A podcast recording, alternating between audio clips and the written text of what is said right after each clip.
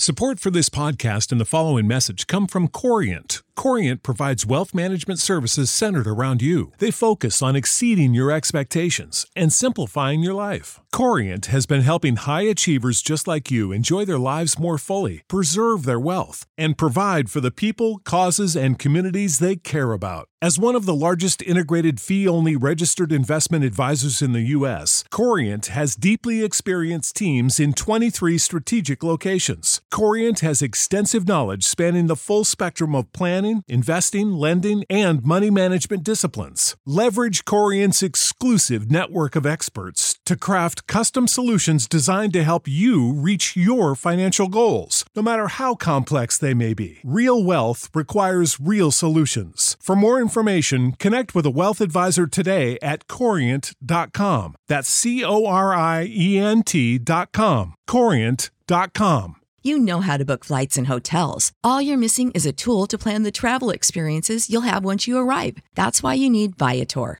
Book guided tours, excursions, and more in one place. There are over 300,000 travel experiences to choose from, so you can find something for everyone. And Viator offers free cancellation and 24 7 customer support for worry free travel. Download the Viator app now and use code Viator10 for 10% off your first booking in the app. Find travel experiences for you. Do more with Viator. Hey y'all, my name is Shan. Welcome to Cozy Womb Podcast. This is a series for black fathers because black fathers matter. Black fathers matter to me. Black fathers matter to my children. Black fathers matter when it comes to my brothers, um, my mentors, my friends. They matter because they set the tone for who our children look up to. They set the tone for how men, women, children, and other elderly people feel protected, feel like, you know, everything they've struggled for was for a good cause because they've seen who they've been become.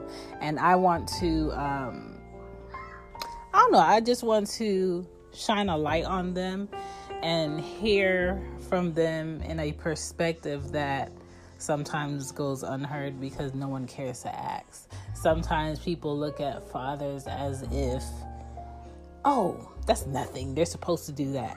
Why would we, you know, thank you for doing something you're automatically supposed to do? You shouldn't look for any, you know, praise or any uh, thank yous for that. That's standard. That's the basics. You know, do what you're supposed to do. But when you have a father that's there, that's consistent, that's uh, available, that's attentive, that's caring, that's thoughtful, versus an absent father, versus a father that thinks his life and his now is more important than the child's future. Um, there's a difference. There's a clear difference. And I just want to show appreciation. So, uh, this series, I've interviewed many, many fathers from different places, different backgrounds. And I really just want to pick their brains with different questions. So, um, thank you for listening to Cozy Womb Podcast, and I hope you enjoy. So, Dre, let me just say that. Uh, it was refreshing to um, get to speak with him because a lot of what I wanted to ask, I didn't have to through through usual conversation. He answered it, so it was really just easy to speak with him about his experiences and him making changes and his um his want to be in his child's life and how he pours into his kids, how he makes sure that they have joy, they have a great education, and they're able to maneuver in this world, and that's very important.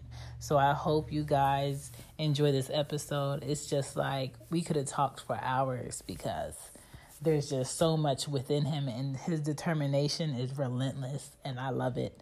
And you know, his his his upbringing is is full of diverse cultures of people coming together. His wife's background, his background, um, his parents, his dad's determination to to make sure he provided and his determination to make sure that he challenges his kids in the right way that way when they get out into the world you know they can maneuver and um, it's very commendable and i hope he has a happy father's day and i hope you guys enjoy the episode thank you for listening to cozy Womb.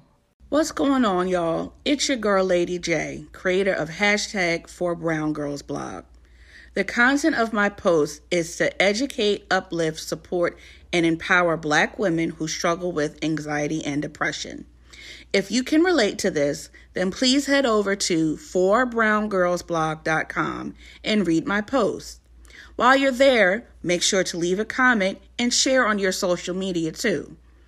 If it's one thing I want you to get from my blog, is that I believe in you and you are not alone. Here we go. Back to the show. Back to the show. Well, nice to meet you. Yep, yep.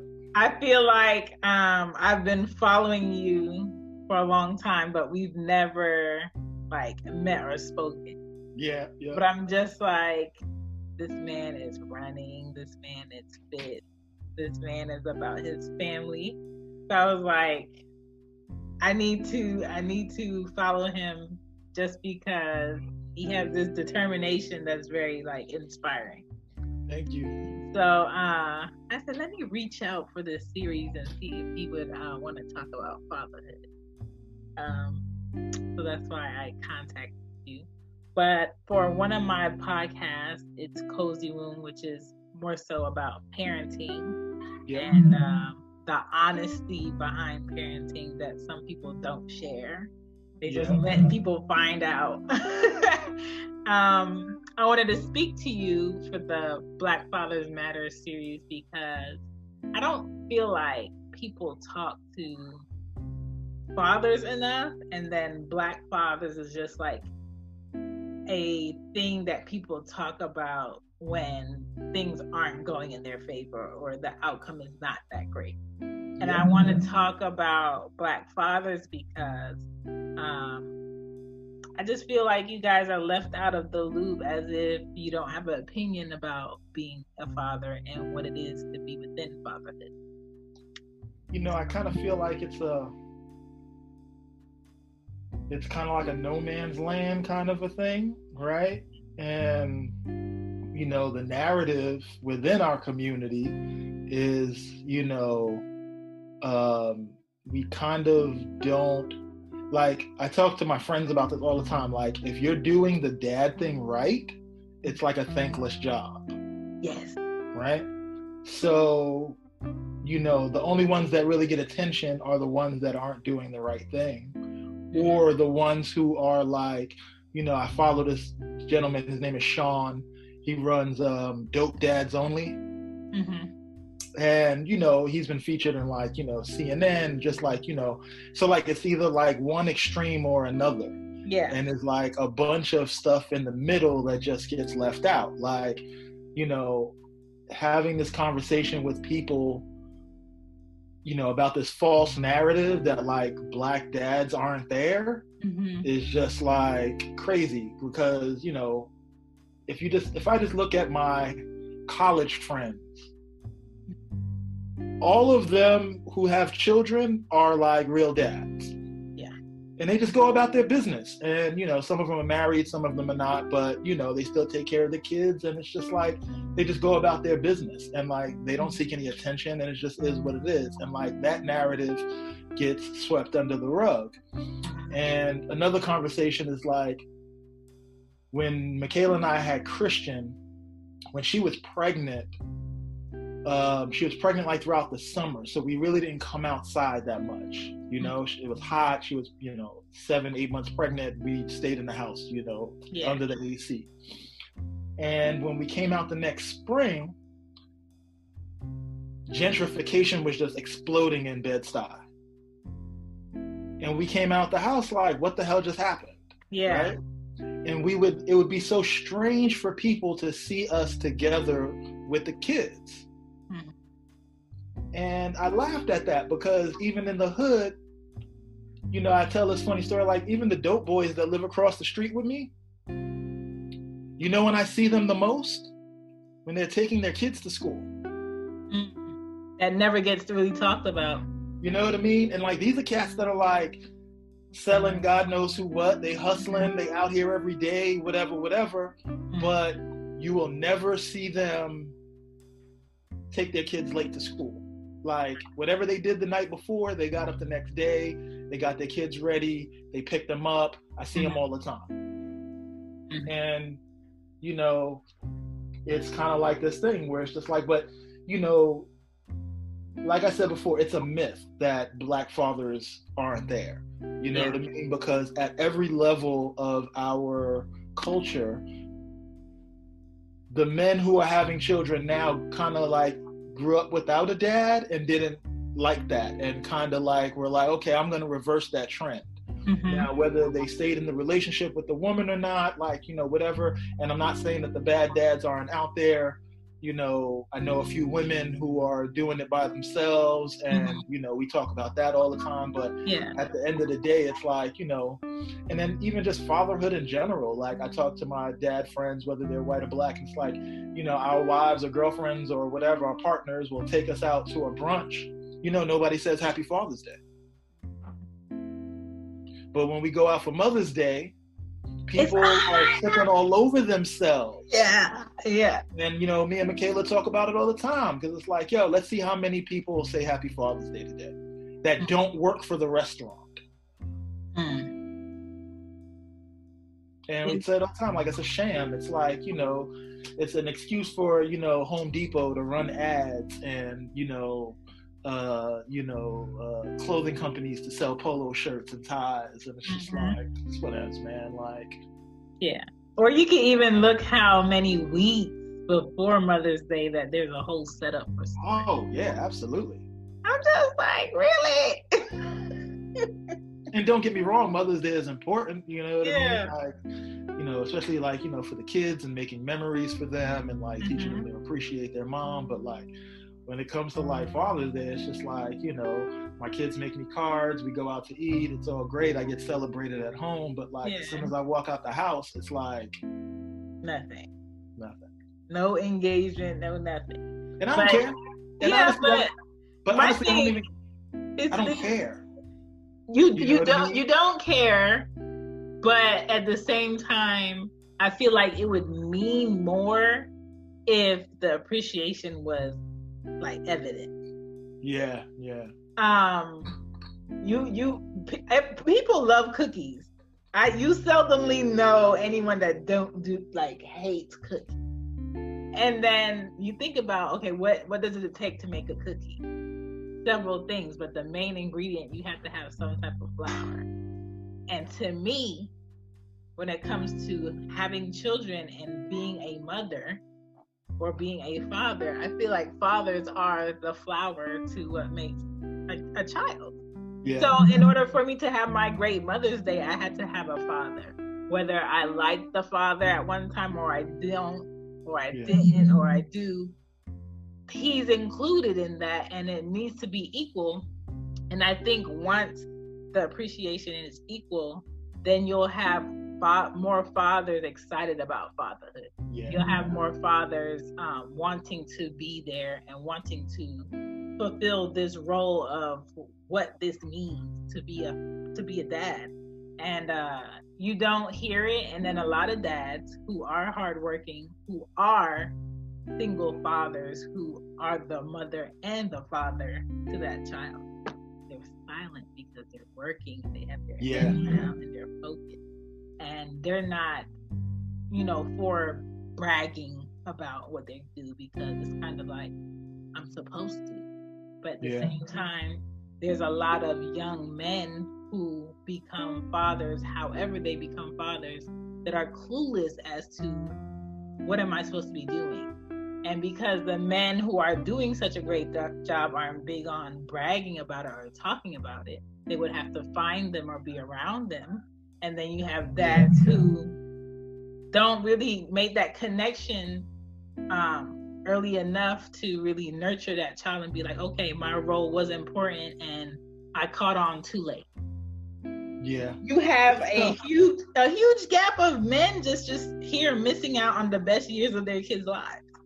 Yeah, it's tough because it's like you know I have I was married previously and um, got divorced when my oldest daughter was 2 Mm-hmm. But prior to that, you know, it was like around the recession time. I was out of work, so I was home every day, and I was like, you know, Chloe's primary caregiver, and it was like that was like a blessing in disguise of like not being at work because men don't get to see the formative years. You know what I'm saying? And like create that you know that learning experience where like you're learning about your kid and like you see their personality develop mm-hmm. and you know whatever. And then you know when we divorced and separated it was like really a struggle a really long time struggle for you know just fighting to even stay in her life. Like her mom did everything she could to like separate us. And like you know it kind of was like it's crazy because it's like you know how we say like history repeats itself so like my mom and dad divorced when i was two and then here i go divorcing my first wife when my daughter was two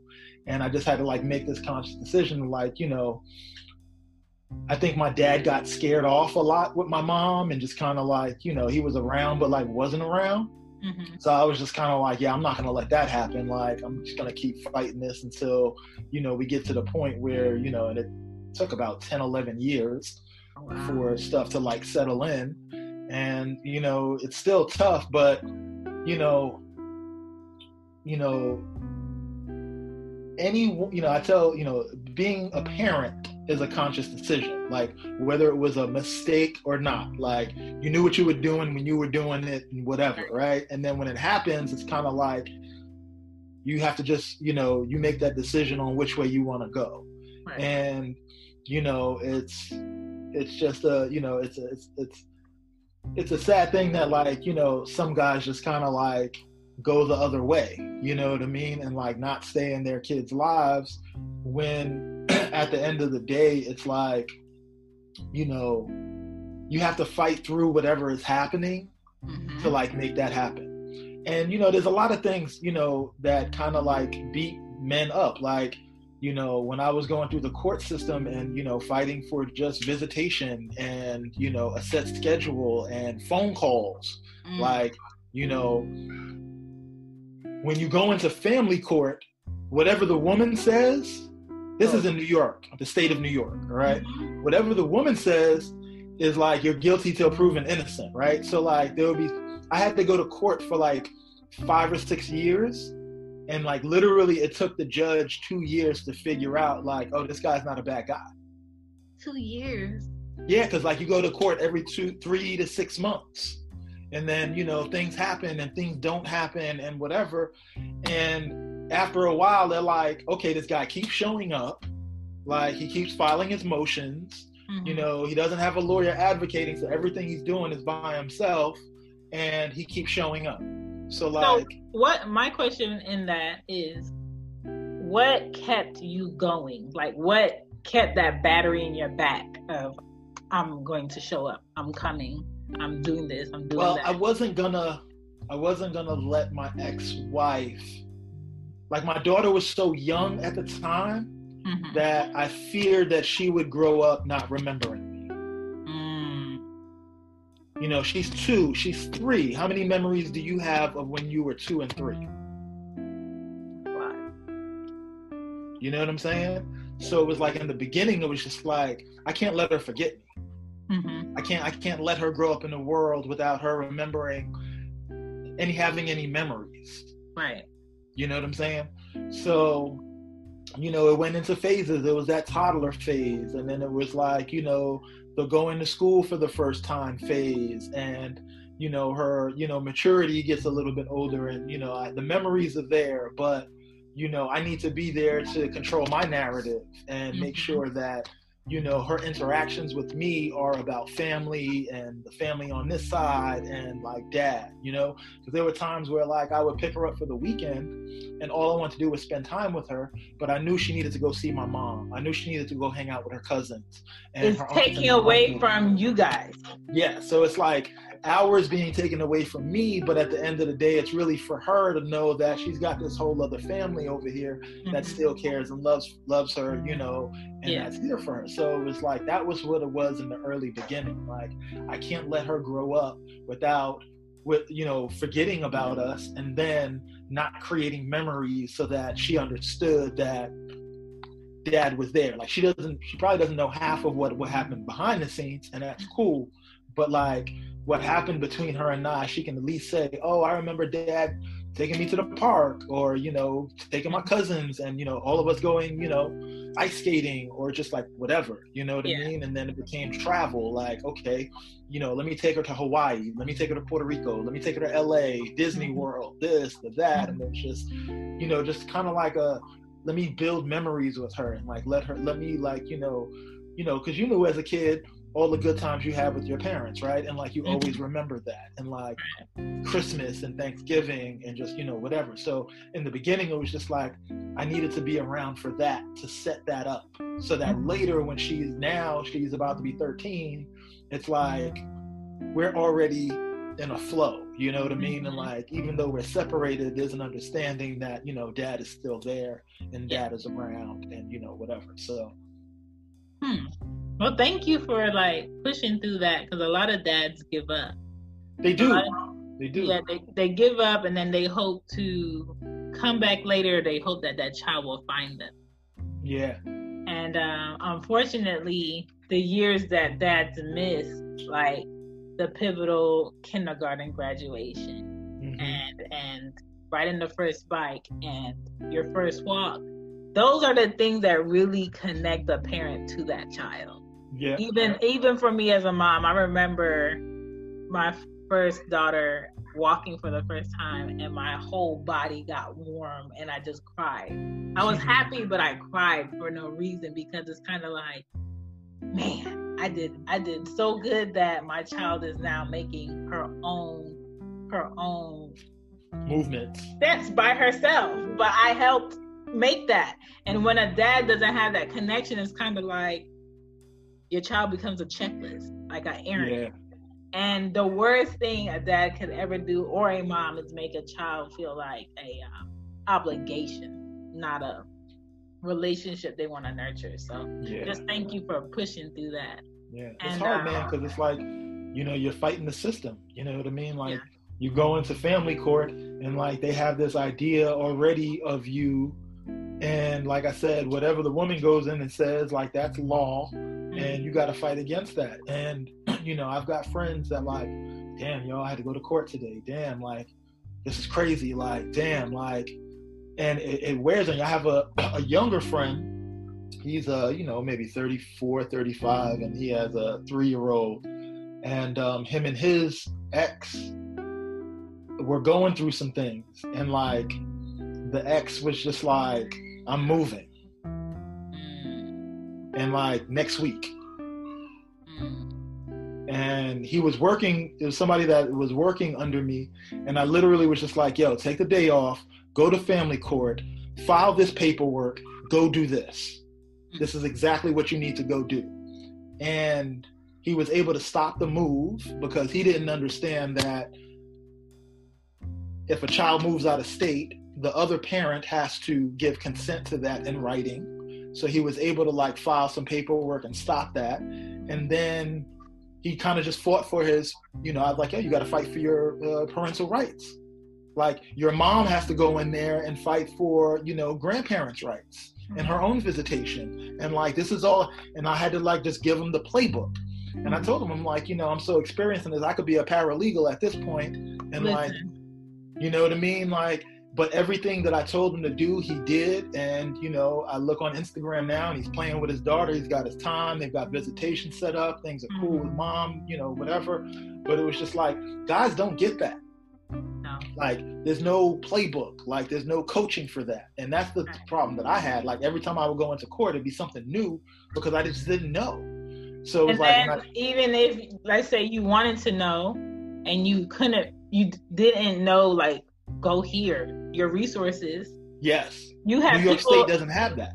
You have people set in place that be like, okay, I will help you if you give me this, you pay me this. So Yeah. that was even big of you to have someone working for you that you were like, I'm going to share this knowledge. Yeah, And I because don't- I just didn't want, you know, if you have someone that's like, yo, you know, he was literally in the, in the office crying, Mhm. and it's like you could see where it hurt him. So it's like he obviously wants to be a dad, Yeah. and like he's he's you know someone's trying to take the opportunity away from him to be a dad, Mhm. and you know if I have any information that can help him and give him a direction, and it's like, listen, you're gonna have to do the work, but here's the playbook.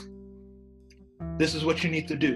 And if you start doing X, Y, and Z ahead of time, the judge is going to see that you're serious and be like, okay, he's got his paperwork together. He knew exactly what was going on, and Mhm. boom, his shit is together. And it was. And, you know, one thing that I feel like that black men don't do enough is coach the younger dudes through life. Thank you. You know what I'm saying? Like, you know, a lot of it is like guys my age, we were kind of the first or second generation of like fatherless children in the crack era. Mhm. And, you know, a lot of dudes got locked up during the 90s, right? So, like, the, you know, I can remember guys on the block where I grew up in Queens would be like, yo, like, you're a smart kid, like, don't, you know, get off the street, you know, you know, mentoring, like, yo, you know, they were doing dirt, but trying to keep other kids from doing dirt. Like, I don't think you, you don't, you don't really see that. yeah. Like, there's a lot of, you know, cats will take young boys under the wing for some stuff that isn't positive or productive. But like, no one is like taking someone under the wing to be like, yo, this is how this happens. Like, Yeah. this is how, you know, starting a business works. Or like getting your LLC, or like, you know, trademarking a name for something that you want to do. Like, I don't really see that. So it's like, you know, I've had a an older group of guys that I saw as mentors, and they did that for me. You know what I'm saying? So it's like, how would I look sitting here on all of this information and just keeping it to myself? You know, whatever. Like, you got to pay it forward. But like, you know, it's hard. Like, you know, you don't really see enough of that. I don't know if it's the the willing the unwillingness of the older dudes to do it, or the unwillingness of the younger dudes to be coached. I think it's both. I Yeah. think I think the younger men seen a lot of guys who are older that feel like you not nothing to me. I don't know you. I don't owe you anything. This owe Yeah. mentality. And then the older guys are just on this. Nobody did it for me. I don't owe you nothing. I'm not. You, you just life is going to have to teach you. And it's kind of like you're leaving a void that's like generations thick. Yep, yep. It doesn't make any sense. You going to bed? Good night, Ellie.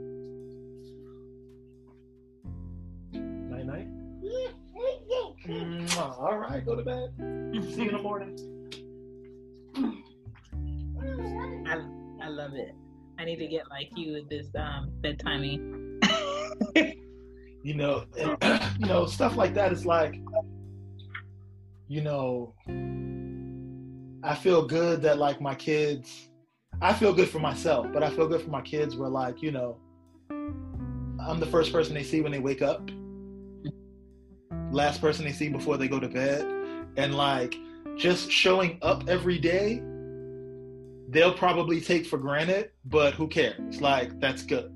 Like, you know, me and Michaela would talk about this with Christian, like Christian is spoiled as hell. Mm-hmm. And we'd just be like, oh well, like how many young black boys get spoiled? Is he the younger son? He he's the only son and he's the middle child. Oh. So he's got a little he's got a younger sister and an older sister. So he's you know the prince of the castle. Oh, And everybody loves him and he's the you know whatever. And it's like that's great. How does that feel? Like I'd love to have a conversation with him when he's older and be like, yo, how did that feel? Like Mhm. what was that like? You know what I mean? Like for me, like, you know, I don't want to throw my dad under the bus. He raised my older siblings. You know, I have uh, five brothers and a sister. I'm the second youngest. Oh wow.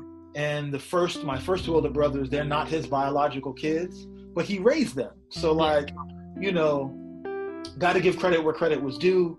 you know, my mom was a young mom of two kids when they met, and he took them in as his own boys, and they call him dad, and that's the only dad they really knew. They found their biological father later, but Mhm. My dad, every, that's dad, you know. And uh, you know, my dad wasn't around for me. He was he wasn't like a deadbeat. You know, he paid his child support. He was around, but he just didn't It wasn't know that engagement. Like- yeah. and he just, you know, I felt like he should have fought a little bit more and he should have just included me in some things a little bit more or whatever. Like, you know, we have so much in common. Like, we love sports.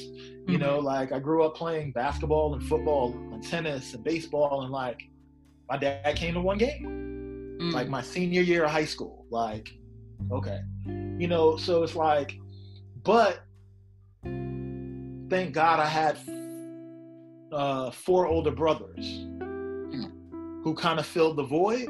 Like, Mhm. not that my mom couldn't do it. Like, my mom is tough as nails. You know what I mean? Like, Yeah. you know, her dad was a Marine and she grew up in a very strict household and she ain't take no crap. And, Mhm.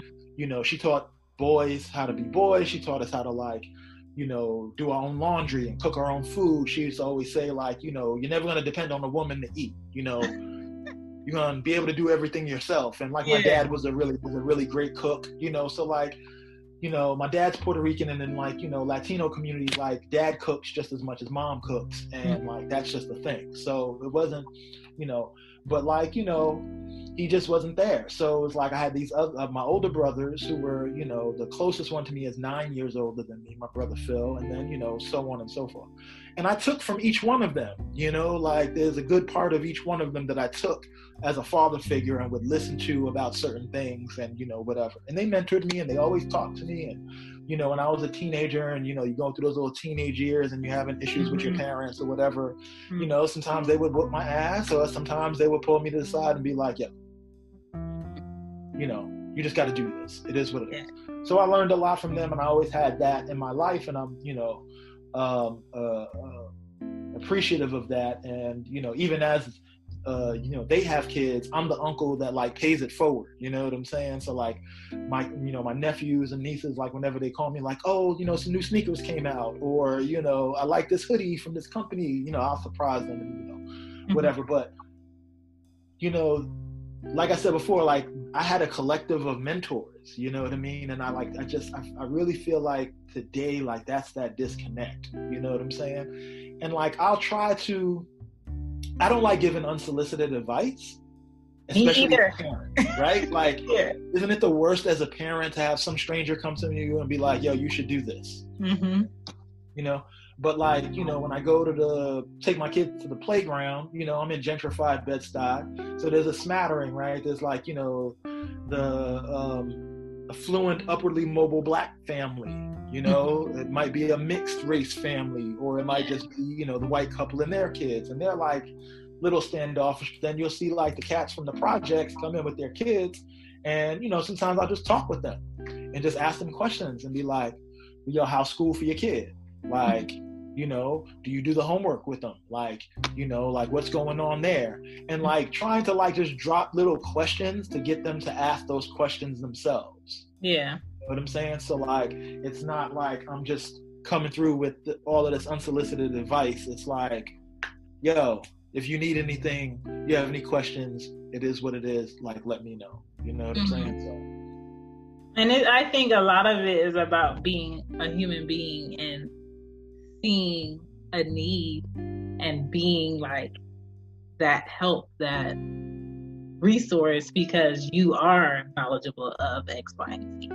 And uh, it speaks a lot about people's character when you just do it because it's the right thing to do. It's not because I'm going to gain something from this person if I do it. yeah And um, thank you for doing that. I just, I don't know. it's It's, really about community though like especially with us black folk you know what i mean it's like you know you know you know michaela and i used to talk about this when we first moved into the this place that we have where it was like she lived here by herself before we met Mhm. and she would always talk about like being harassed by the guys in the neighborhood you know cat calling and all whatever Mhm. and like one of the first things that I did was when I moved in with her was I introduced myself to everyone in, on the block. You know what I'm saying? Whether you was a dope boy, a crackhead, you know, the the person that takes care of the the, the community garden, or you know Mhm. whoever. I just introduced myself because I'm like, yo, I'm in this community. Like, yo, we're together. I'm your neighbor. I'm an ally. It's all. It's about us. And if you see my wife and something's going on, Yeah. Like you already know, right?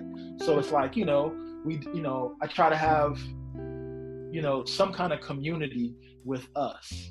You know what I'm saying? Because it's like, and like I said, I do that with the cats at the at the park. You know, like it's funny. Like I'll be walking around the neighborhood, and dudes would just be like, "Yo, what's up?" And Michaela would be like, "How do you know that dude?" like he looks super scary. I'm Yeah. like, "Yeah, but he's got these cute little twin girls." And I see him every day taking them to daycare. So he sees me with the kids. I see him with the kids. We say, "What's up?" Mhm. You know, like yo, because I, I see you, homeboy. Like I see you. Like I see you every day. Yeah. And I appreciate that. Like you're holding your own. You're taking care of your shit. And like somebody notices that.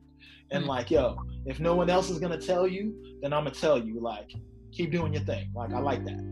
Yeah, and I think with a lot of men today, they look at other people like, oh, that's a new person, they're an intruder.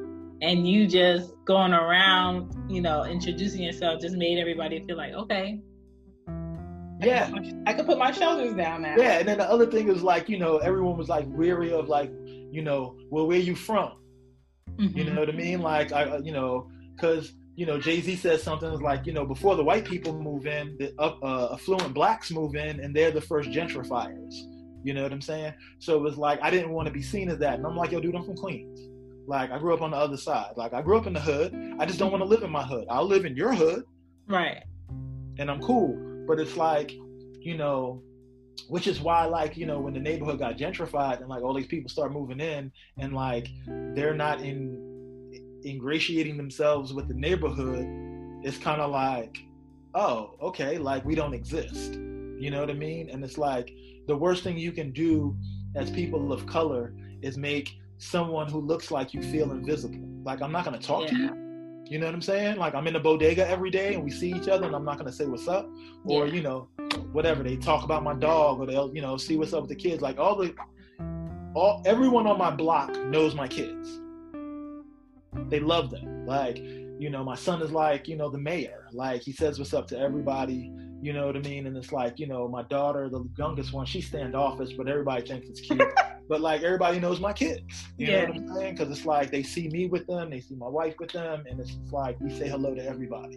If you're friendly, we're gonna be friendly, and it's just you know, it's uh, you know, the one thing. You know, we talked about before. We're like, you know, if you're doing it right, like you just don't really care. Like you care, but you don't care. But you know, you really want for your kids to be represented. You know what I'm saying? And like advocated for. So they're like, you know, if anything ever happens with my kids and I'm not around, I know I have a community of people that know them that will step in and be like, "Where's your dad? Like, where's your mom? What's Yeah. going on?"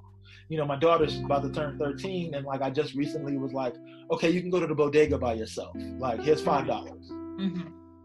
And then you know, I'll go out and I'm walking the dog later, and somebody's like, "Oh, I saw your daughter at the store," and you know, said hi or whatever, whatever. And it's like, okay, cool. Like, mission Mhm. accomplished. Like, they know that we're a family in this neighborhood and we're a unit and it's mom it's dad it's kids dog you know whatever and you know when the gentrifiers first co- uh, moved in you know michaela would be like yo these white people act like they've never seen a black dad Listen, listen. it, it's crazy to me, and they just they look with amazement. I'm just like, this is okay. This is the okay space.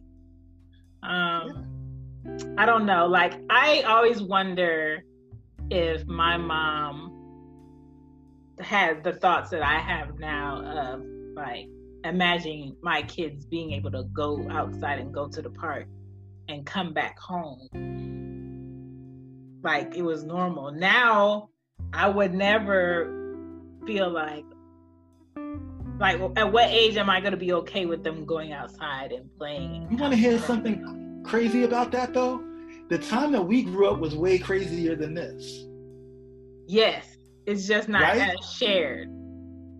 but no but like how old are you I'm 33. Okay, you're 32. All right. So like I'm 42, right? So like mm-hmm. my childhood is mid 80s to mid 90s. And when I'm talking about that's like right in the middle of the crack era, mass incarceration, super predators, like that whole mm-hmm. thing. Like going to school, you had to watch out for the crackheads, the stick-up kids, the the the kids who were poorer than you that saw you with some dope ass shit on that wanted to like you know take your shit mm-hmm. and just you know racist ass cops, racist ass white people, and my and like I would literally be outside from like eight o'clock in the morning to like eight o'clock at night as right. a ten year old, like on my bike. Like my mom didn't know that I was all over Queens Mm-hmm. And as I got older, like riding my bike into Harlem and Brooklyn, as long as I was back by a certain time, like we was cool. Right. But like now, it's like give your kid a phone and like you can track his GPS. I don't want to give my kid a phone. I hear you, but like you can't hide the world from them, right? I know. And what you don't want to do is like put them in a position where like, okay, everyone else has phones, mm-hmm. and then they're sitting there like, you know, yeah. whatever. But at the end of the day, it's like,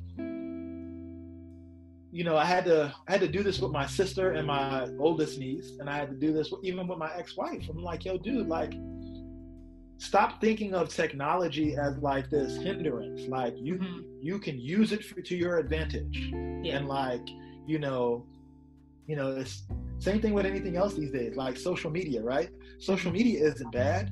Bad people put bad stuff on social media. But there's stuff on social media that you can learn. You can, you know, seek information. You, you know, people can teach you things. You can get ideas and inspiration. It's all in how you use it. Right. So it's like, you know, I work in marketing and social media. So it's like, I understand, like, okay, what's the bad? And like, have that conversation. Like, mm-hmm. my niece, you know, her dad isn't always around. And even when he is around, he's not the most, you know, he's a good dude, don't get me wrong, but he's not the most uh, how can I say, on top of the dangers, right? So at the time, my niece is like 17, 18 years old. She's 26 now, but it's like eight years ago at the beginning of social media and like digital phones. And she had to learn a couple of lessons the hard way. Like, you know, she sent a boy a picture of her in a bathing suit. And next thing you know, it's on social media. And then I have to have sit there and have a talk with my sister and like, yo, look, like you can check her phone. You know this, right? Like, you can see where she's at. Like, you know, you have to have this conversation about, you know, like what to share and what not to share. Mm-hmm. You know what I'm saying? It's, it's all balance. Like, are you te- are you teaching your child that, you know, this is reality for real, and then this is what people put on the internet? And uh, if you're not having a conversation, giving them anything can be a negativity. yeah. But it's about, you know, you, you said what's real and like, you know, what's what's reality and what's not real. But that's like really perspective. Mm-hmm. So like, are you having a real conversation with your kid? Like if they're looking at certain content on um, social media or on the internet, like have a critical conversation. What is this person trying to tell you? What are they selling you? What's the mm-hmm. message here? what kind of person do you think this is? Yeah. You know what I'm saying? And ask them the questions that they're thinking for themselves. And at the end of the day, when it's time that you're not there, they'll start asking those questions themselves. Like, is this for me? Is this something that I'm really into? Do I really want to do this? Like, you know, some people just give their kids phone and then let them run wild. Yeah. Or devices and then let them run wild. And it's like, you know, parents used to be amazed at us because we we gave Christian an iPad early, and he was on it a lot. And they were like, "Well, aren't you, um, you know, afraid that he's gonna, you know, develop bad habits on the iPad?"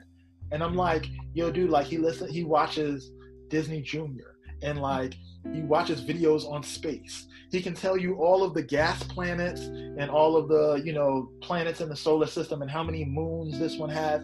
Why? Because we took the device and then we gave him the information that we wanted him to have. Yeah. And like, you know, I have an older brother or whatever, and he's, you know, super late on social media and he's talking to me about the kids. And I'm like, you think it's bad now? Wait till they get to be adults. Mm-hmm. What's the technology going to be when they're adults, right? And at the end of the day, if they're not mastering the technology, we're disenfranchising our own kids. Right. So, um, I let my daughter have my iPad when she was two, and that's how she started putting together words, just re- remembering the keyboard. Yeah. And then slowly I let her watch videos where they put letters together to make words and hear it. She was spelling my name at three. She was spelling her name at three. And I'm really big on giving my kids like scenarios on life. So I'll ask them just out the blue. We might be in the car. I'll stop the music and I'll say, What do you do if we're in a store and you can't find me? Who do you go to for help? Yep. What do you say? What is my first and last name, like Yes. legally? What is my phone number? Will you go to a man that's by himself, or would you go to a woman and a man, or a woman with children, or somebody with a name tag? This is a Yep. name tag, and it's like those discussions is was vital to how your kids are going to navigate in the world without you. If they can't do that and they can't put two and two together, you're going they're going to struggle and then you're going to struggle with stress later on on why don't they know they don't know Yep. because you didn't, you didn't teach them. yeah You didn't teach them. yeah You know, you know, we uh, a friend of mine who has kids. He's older than me, but he started having kids after me.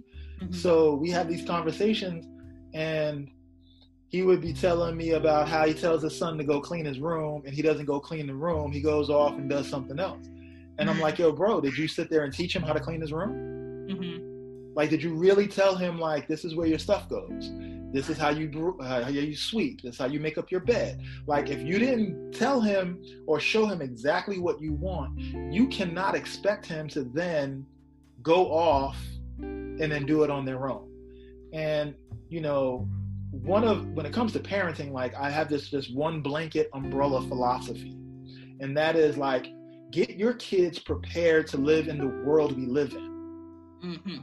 not the world you want for them, but the one that actually exists. Yeah. And you know, this comes up a lot now because you know Christian's in a class where he's like one of three brown kids, right? And he's in this, uh, you know, accelerated gifted and talented program, and it's nothing but white parents. And the the the parent group is an amazing parent group. We're on like text messages and like we Yeah. communicate all the time. We actually have like a once a week Zoom thing that we do Friday nights just to like check in with each other. Mhm. And they're like, "Yo, when was the first time you had this conversation with Christian about racism?" And I'm like, "At four. Wow.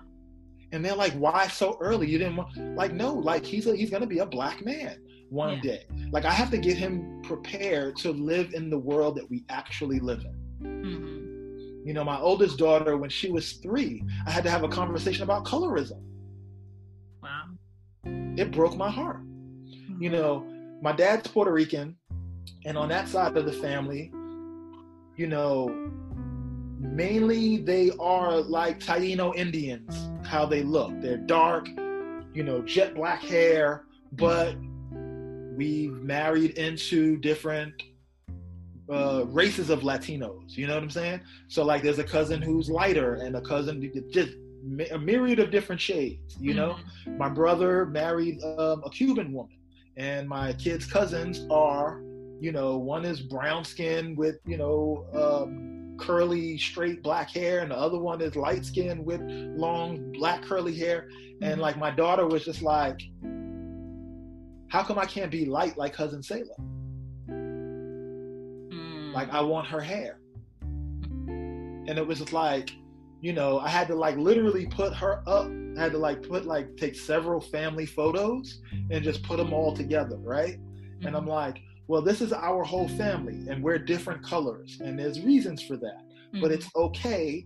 Like daddy's brown, like grandma's brown, like grandpa is super dark. And like this is just who we are and these are our traits. Like, you know, no such thing as good hair. Like it's different Mhm. textures of hair. Like yeah. I have like three different textures of hair on my head Yeah. because of my Puerto Rican dad and my mom, who's African American, who has a lot of you know Blackfoot Indian in her or whatever. So like Mhm. her mom could pass for white, Mm. You know. And it's like we had to have these conversations, and it's like at three years old, I have to have this conversation with a little girl. Yeah, I just had um, a discussion with my six year old about race, and I just Googled different nationalities and I pointed to them and I said, This is uh, what Americans would say is a white person. But if we went to Europe, someone may say that they're from Russia or they're from this place. And then with my parents, my both of my parents are Jamaican. And so both of my kids' dads are American.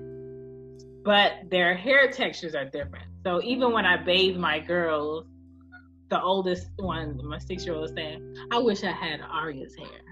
And I'll ask her why. Because it's just easier and it, it it's just straighter and longer. And I said, Anya, your hair is longer than Arya's, but your hair is curly, it's tight. Tight, yeah. Arya's hair is like loose, kind of like straight curls. And Arya's hair, I can't do at night and it be done in the morning. It's a mess. And Yeah. Anya's hair, I can do at night and it's done for like three days. And my hair is completely different from theirs. So it's kind of like I'm always an open book to talking to them about their differences, always telling them what I like about them individually and telling Yep, them in front of each other so they don't feel like, oh, her, she's better than me or I'm better than her and all of this because it doesn't matter. Because the reality is, girls always grow up thinking they want something else that's not theirs because Yeah. it's better.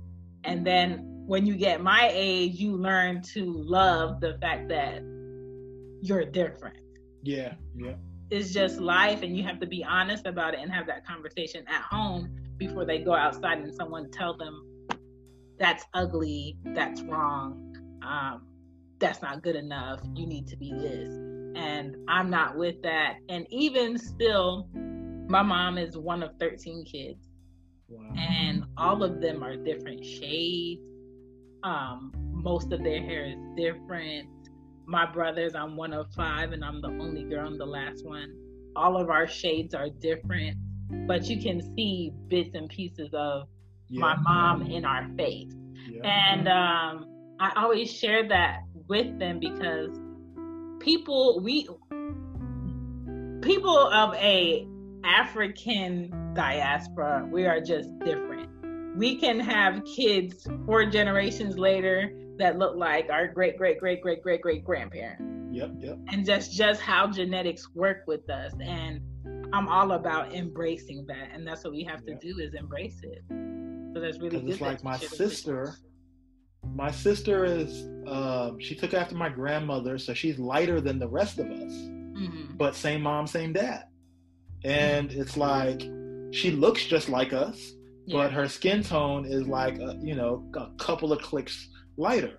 Now she's got two daughters. One is a shade darker than her, and one's a shade lighter than her. And both of their dads are brown like me, with the Mhm. dark, you know, kinky, you know, nappy hair. yeah But you know, my youngest niece, she's got this long, curly, straight hair. And my older niece kind of like has hair like you know uh, my mom which is kind of like it doesn't really grow long and it just kind of like you know stops right here but you know it's thicker and it's a little bit more coarse. Mhm. but the young one is like you throw some water in that joint grab a brush and boop, boop, that's boop, my boop, youngest my, my that's my three-year-old and you know. it's it's just embracing the fact that you're different and even with you know teaching your family you have to teach the outside world because yeah. growing up and just walking around with them and pushing in the stroller i would have people come up to me and tell me oh her dad must be mexican or her dad must be white. I'm just like no. And you have that conversation and mm-hmm. they're going to walk away learning something. I used to love having this conversation with my when I was with my ex-wife. She's like super light Mhm. and freckles, like you know, kind of like not blonde, but like you know, kind of light brownish Yeah. hair. And we used to be at the playground, and my daughter is darker than me. Mm. And when she used to go to the playground with her alone, they would think that she was the nanny Mm. or the caretaker. yeah Or I would love the question of they used to ask my ex-wife, which one of your parents is white? And she'd be like, neither. Right. Blow their mind. and then she'd say something slick like, you know, both my parents are light, which means that at some point in our family tree, some Mhm. white people raped our ancestors. Right. So two light skinned people that come from that can make a baby that's light skinned right. and we're still black. right. And then Well, they just be sitting there stunned and we just be like, Yeah, for a long time, a lot of people thought I was the babysitter to my kids, and I'm just Yeah. like, no, like yeah, no one thinks I'm the babysitter to my kids. They all look just like me. So it's like, And that's the thing. So that was like one of my questions: is does it um, excite you to have multiple kids, and they all are individually different, but they still have like you guys like in their face? Yeah. So like Chloe, like I said, she's 13. She's about to be 13, and uh, she's from my previous uh, marriage. hmm And I told my ex-wife from jump, like, yo, the genes are strong. Yeah. So like, don't expect much, right? And when my daughter came out, she came out red, Yeah. which I attributed to, you know, my dad's, uh, you know, the Taino Indian Puerto Rican has that little red skin coat. yeah. And then every day from that red day, she just got darker and darker. Mm. So she looks just like me, but she's like a shade darker than me, like a tick darker. yeah. And you like we talked about genetics, like I think that's from my mom's dad, because my mom's dad looked like he was straight African. Mm. you know, but you know they're from uh, North Carolina. And when I got remarried, I told Michaela like, don't expect much. The genes are strong, and she would be like, the genes are strong in my family too, and Yeah. and she was right. And as Christian was, Christian came out like a shade lighter than me, like Mm. he's kind of like an, a reddish almond kind of complexion, kind of like yours, Mhm. and um, but he looks just like me. I know. It's just like his little face. I'm just like, look, it's Yeah, so and the funny thing is that when he when he was a toddler, he looked more like Michaela because they both have dimples.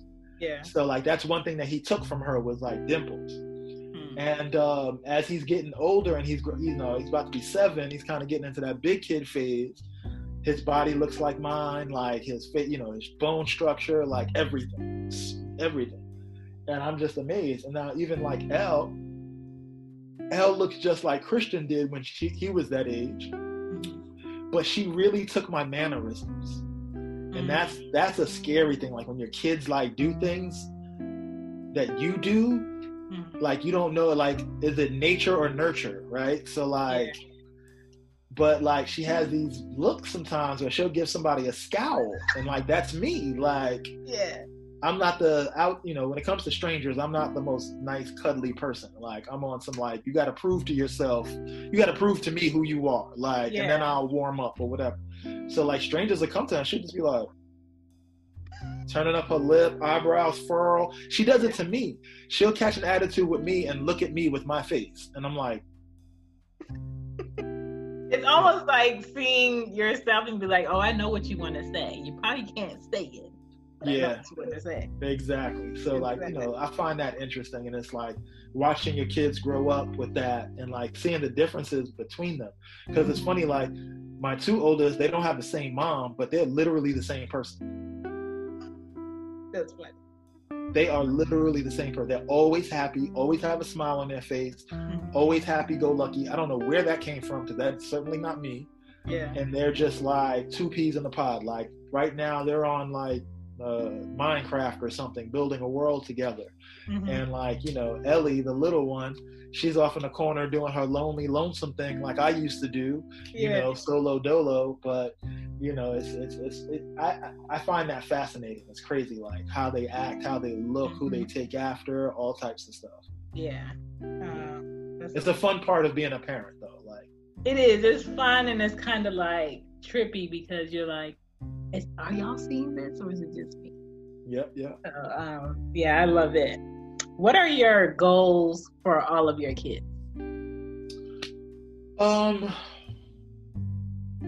So my children are extremely intelligent, like book wise, right? Like Christian's got this photographic memory where he like reads something one time and that's it. Like he mm. absorbs, he's like a sponge for knowledge, right? Whereas Chloe, she's super smart, but she doesn't have the natural gift of recall that Christian has. So her brilliance is in her hard work. She grinds. Mm-hmm. Like she'll sit there and read, you know, uh, I think what's the last book she read? The Shining. It's like a thousand oh pages. Yeah. You know I'm saying? So it's like, and she blew through the book in like a month. So like mm. for like a 12 year old, it was just like, you know, and like with her, I started the whole critical thinking, you know, piece. The, other, the other good part about that is that her, my ex-wife, her profession is education, and more specifically, teaching teachers how to teach and early mm-hmm. childhood development. Right. So I learned a lot from her. Yeah. As far as like early things, right? So she's the one who got me into like asking critical questions. Like we'll read a book, like who's the protagonist, who's the antagonist, like who's the yeah. good guy, who's the bad guy, like what is this character's message, you know, whatever. So like the like for my kids, like I really feel like they have everything already within them to take like that Ivy League step, right? Mm-hmm. Like on my mom's side of the family, there's like they're highly educated, like uh, you know, professors and uh, you know, scientists and teachers, and you know, my older brother, he he went to, uh, you know, he graduated with a degree in pharmacy. Like he's a brilliant person as far as like science and chemistry, and you know, all of this in mathematics. So like, but we never went. You know, I have a couple of brothers that went to HBCUs. I went to CW Post here in Long Island, which is a really good school. Mm-hmm. You know, I, I got accepted into Cornell, but I just couldn't afford it. And it's like, like I feel like that's like their step. Like that's how they take our family to like the next level. Yeah. Like to test them at like the highest academic level.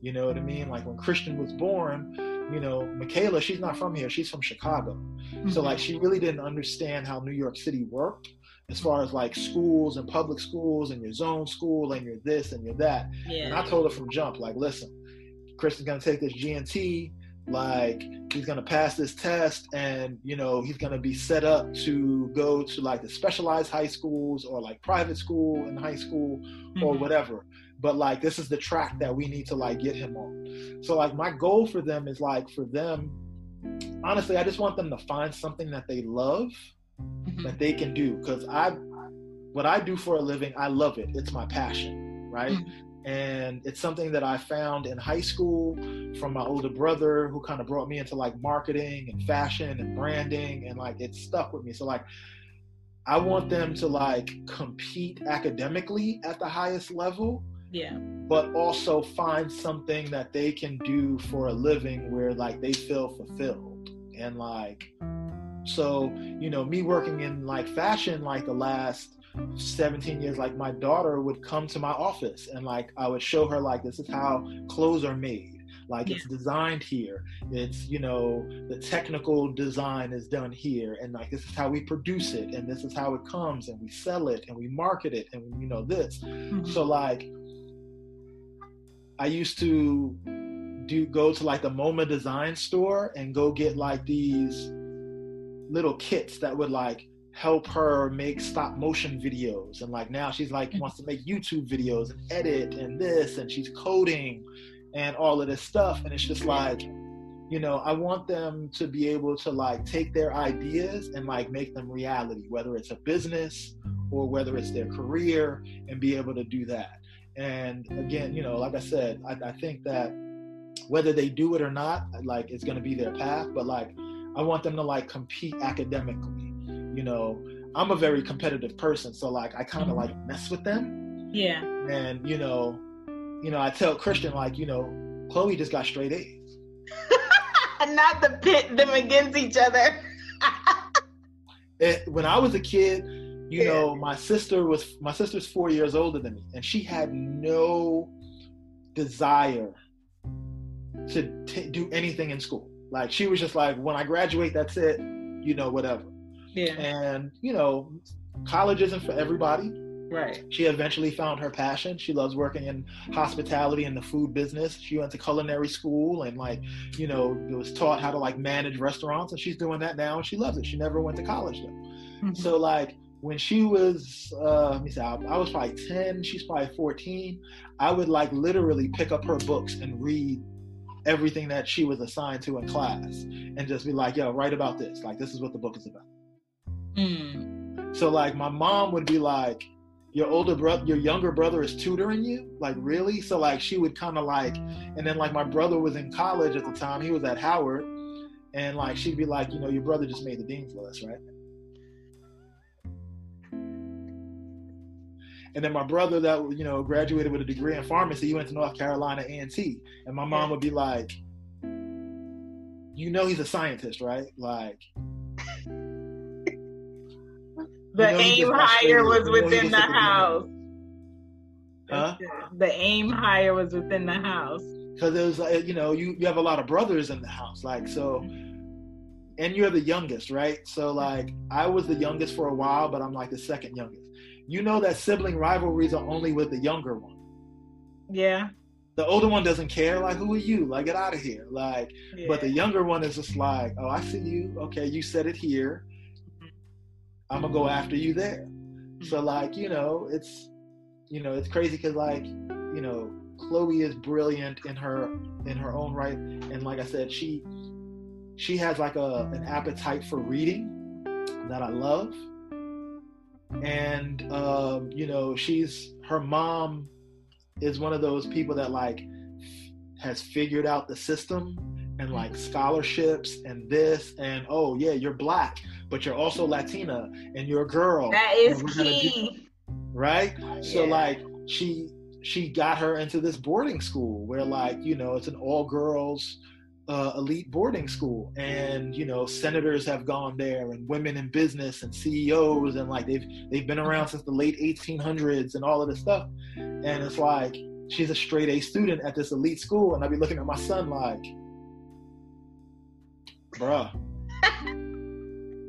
she's she's killing you right now. Like I don't know what you're gonna do. And then he'll come on. You know, he's in first grade, so like they don't really get grades, grades. But the Right. teacher like loves him, and like he does his work, and like he applies. You know, as long as he's like not playing around, like he's mm-hmm. good. But like you know, like that's what I I I foresee them. Like they're they're all smart within their you know they have like their different mental talents or whatever. But mm-hmm. like I just feel like if they figure out something that they have a passion for, like if as long as I can like kind of guide. Mhm. So here's another philosophy in parenting, right? And this is a I don't know if you've heard about this or there's, there's a book. I'll send you a link. It's um, called The Carpenter and the Gardener Parent. Right? heard of it. Okay. So my ex-wife is the carpenter parent, right? Like she feels like as long as she gives has the right tools, she can shape and fashion my older daughter into what she thinks would be successful. And that works. It's just a philosophy, it's just different, right? Whereas my feel, myself, I feel like I'm the gardener mm. parent, right? Like you make space and you plant a seed and like you water it and like you give it sunlight and you give it food and however it grows, it grows. But mm-hmm. like you control the outside environment, but you let them grow as they want. And like wherever they go, you just push that along. Yeah. So, you know, it's kind of like just like the philosophy of in like my, you know, my ex-wife, she's on some, you know, carpenter. She's gonna make my daughter into an Ivy League student. And I'm like, okay, like, you know, but when she comes over here, she knows that she's in the garden and okay, like, yeah, you you need to read for 60 minutes today. So, you know, read whatever you want. I don't even care. Mhm. Well, that's good that she has both though, because it's like, um, I have to run with this parent, and then this other parent, I get to stretch. Yeah. And and maybe the stretching is before I run, and maybe the stretching is after I run, but it's always good to stretch. So it's like a good balance for her.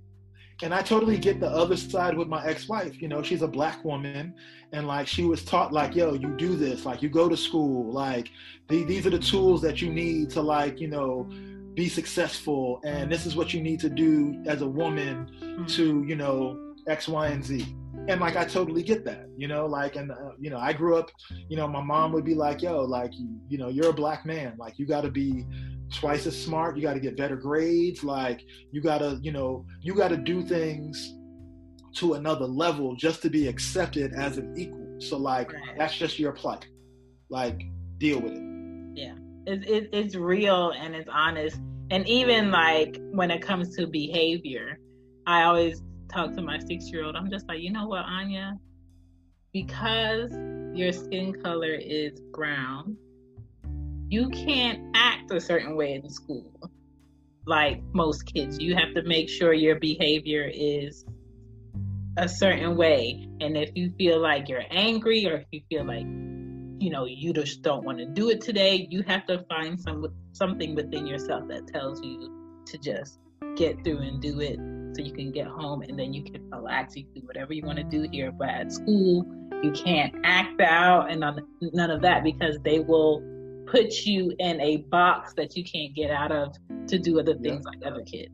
And that's the honest truth of how your children are looked at. get kids America. prepared to live in the world that exists Yeah. and like it just is what it is and that was the racism conversation came from that conversation like when you go to school you can't do what you think you want to do and this is why because Yeah. you're black and this is how the world views you and you know there's a kid in christian's class this little white boy if he was black he wouldn't be in gnt he'd be in special ed because he can't act he can't Mm, control himself yeah. you know what I'm saying? But since he's a white kid, they're like, oh, he's smart too, so we're gonna nurture and coddle him in this advanced environment. He's just having a bad day. yeah. Yeah. Um my question for you is and now that you talked about, you know, how your kids are very within their own lane is the fact that your children really gravitate towards learning and taking in information a way you feel appreciated as a dad?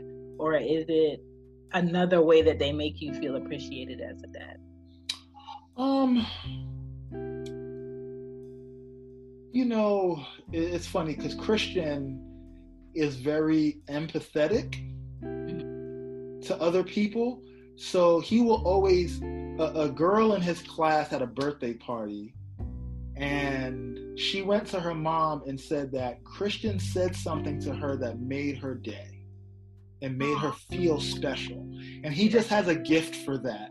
Like, if he sees that you're sad, he'll try to come over and console you and cheer you up. That's just who he is. He feels people's energy and it's just like, hey, I'm there for you. And he's like six. And it's just like super cute, right?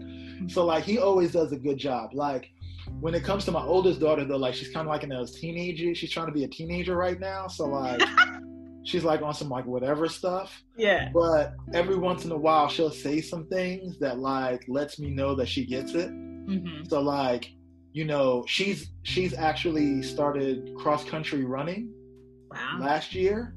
So like one of the first things I did, I, I couldn't. She lives in her her her and her mom live in Allentown, Pennsylvania, and Mhm. like all of her track meets were like during the week, so it was tough. I couldn't get out to her track meets, Yeah. but like I would drive out there on the weekend, they go see her, and we go for a run. And um, you know, she tries to be all cool and shit, and like, yeah, dad, whatever.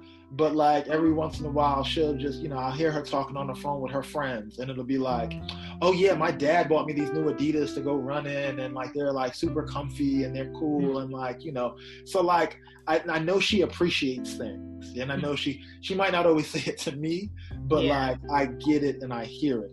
The little one, she's a tyrant. Like she doesn't care about anything. She's like, whatever, dude. Like hopefully like when she gets older like she'll like understand but you know the one thing that her and i bond over is like snacks which is funny she's a foodie well we call each other the snack monsters right because it's like you know I'm always like going back. I'm like eating their fruit snacks or like you That's know me. whatever. Yeah.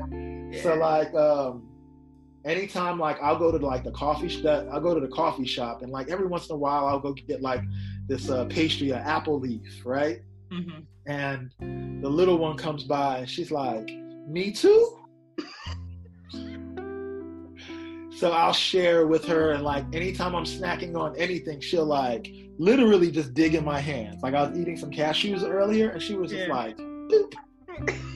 "Thanks, Dad." You know, whatever. So, you know, Christian is more verbal and out with it. hmm Chloe like internalizes things more.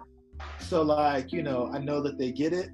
Um, none of them have an appreciation for things, which is good. But when you buy them stuff and it's just like broken or mishandled or misused, you're like, what the hell? Like, Yeah. you know, whatever. But you know, they just, um, you know, I, we spoil them and we give them stuff, and we're just like, you know what? Me especially, like my mom, when my mom and dad divorced, my mom had six kids and she was by herself, and I was the last one, and she ain't have shit. So it was just like I grew up without. So Mhm. like, you know, you know, my brothers would buy me stuff because they were older or whatever. Or I would take their hand me downs and be on some cool, you know, whatever. Yeah. But like, you know, they, I think they appreciate that there's a difference hmm with the stuff that they have and you know how it could be. hmm You know what I mean? Because like we make them like give away toys all the time. Like, okay, like we're gonna go donate these toys. Like, I love that. like we have that. way too much stuff. hmm and um, so you know i think they get it you know please i, I yell at them all the time so Mhm. it's like they better get it and Yeah. I, I i drill it into them like that's where i get from my mom like that mother's guilt like Mhm. you know what i do for you So, yeah. yeah. Um, well, speaking of running, what got you into running, and is that a way that you decompress from everything that's going on? okay Um, so i got into running because of an injury that i had. Um up until let me see up until like christian was born i was still actively like playing basketball like in leagues you know stuff like that. Even if it was just pickup or like my boys would get a gym and we'd rent one out and just you know whatever. So one day i'm playing ball and i went up for the ball and someone else was going up too and they kind of like separated my shoulder and I tore the labrum in my shoulder. And my doctor was like, okay, you can get the surgery and you'll be out for nine to 12 months, Mm. or you can just let it heal naturally and you'll be out for six. So I was like, okay, no surgery. I'm gonna let it just, you know, whatever. Yeah. But in that six months, I gained a lot of weight because I, I couldn't, you know, if you ever hurt your shoulder or anything in here, You try not to move it, but it's everything. not even that you don't know you, you have no idea how it affects your movement like i couldn't drive because if i had to reverse for me to do Oh, this yeah. oh it was painful so i literally sat on a couch for like six months and i didn't i didn't run and this was before christian this was before me and michaela got married Mhm. whatever. So my boy was just like, "Go running. Like it's it. Your shoulder will be okay. Like Mhm. you'll figure it out." So I started running a little bit then, and I kind of got hooked then. Like, okay, like runner's high is a real thing. Like Mhm. after a while, it was like, okay, yo, this feels fantastic, right? And then I kind of gave it up for a while.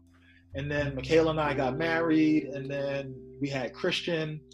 And then, you know, when you're married and your wife is pregnant, like you eat what she eats. And You, you know, pregnant not too. much. You're home Yeah. a lot, right? So I gained, you know, some sympathy pounds, and then even after Christian was born, same thing. Like I wasn't working out. Like you know, got a young child at home. Like I got to be home, and I come home and I got to be home, and like we're eating and we're eating, we're eating. And I'll send you the picture on IG.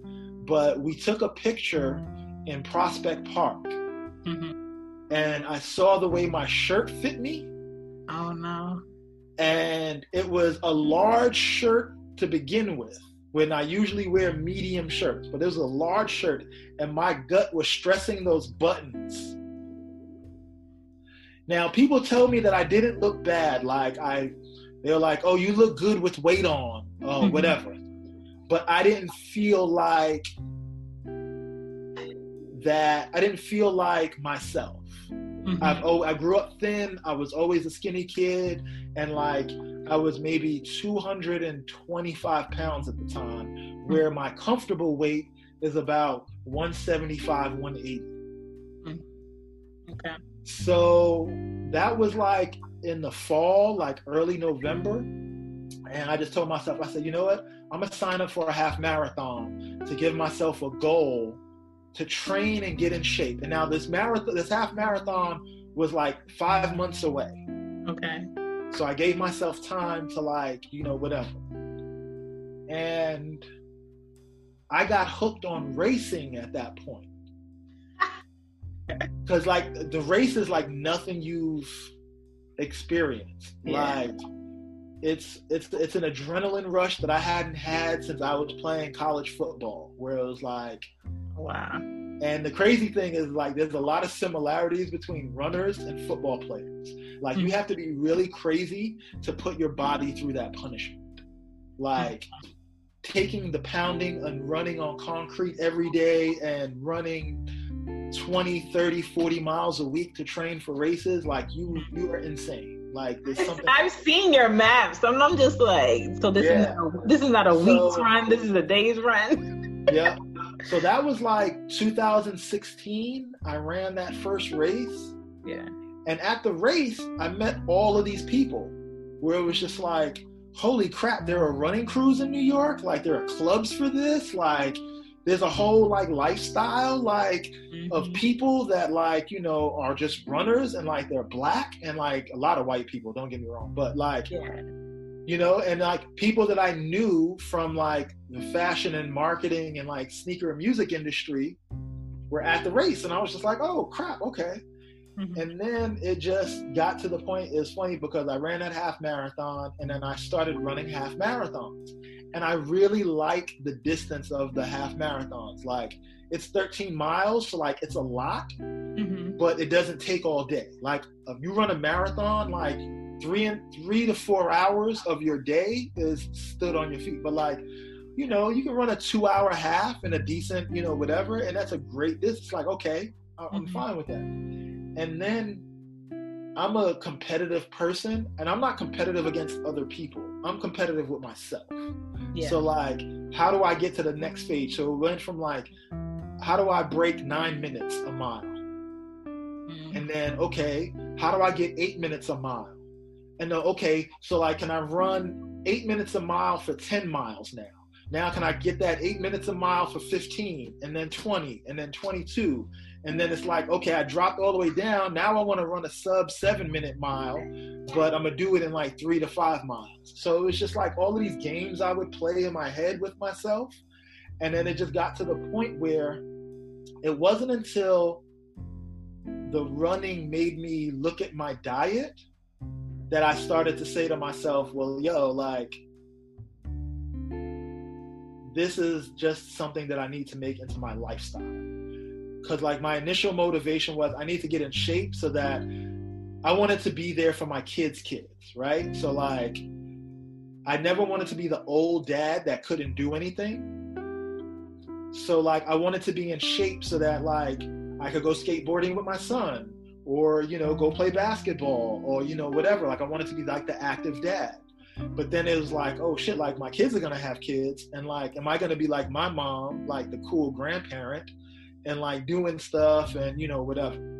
But then it was just like, when I started to get my diet involved, I looked at like my family health history and like I've got diabetes on both sides. Like my oldest, my older brother who's like nine years older than me, he's a diabetic. Like there's hypertension and high blood pressure. And like Mm. then it was just like the research that I had done to for my diet to become a better runner just started enlightening me to like, okay, lifestyle changes. So like I recently just stopped being vegan after like three years. So it was just like running and then like you know this plant-based diet And it wasn't until like I did the plant-based diet that I really found out that what I thought was normal before Mhm. Was actually me feeling bad physically.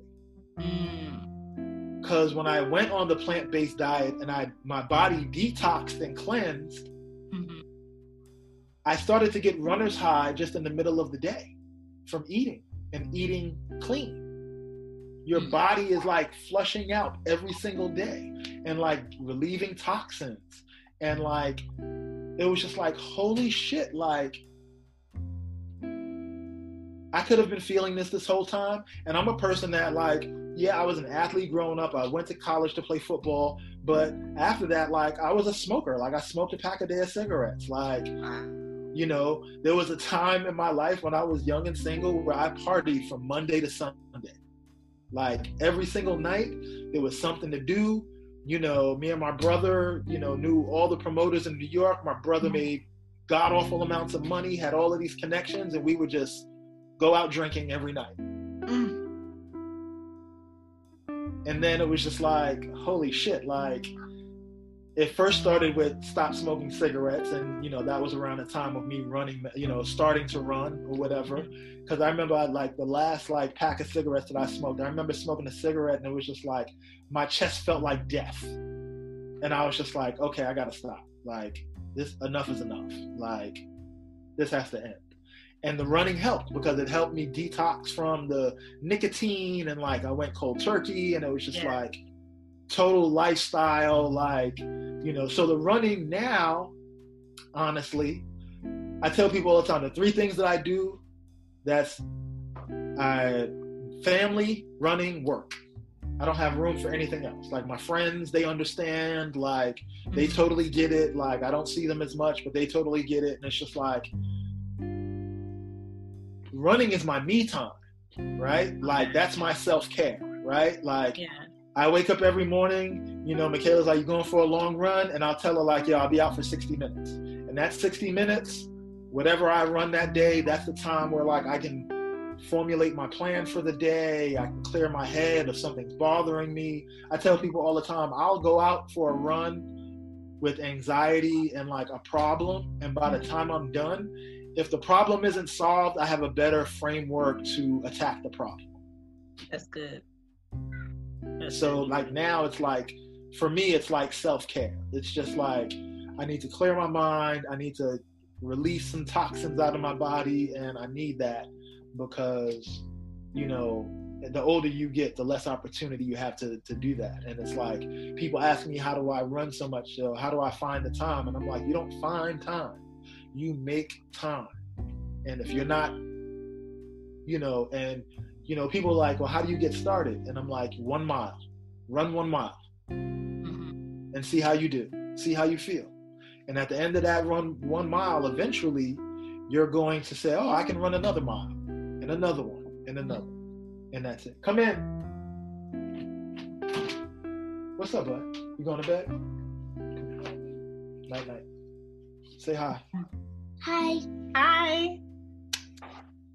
go to bed okay Night night. close that door behind you love you close this door too love you so um you know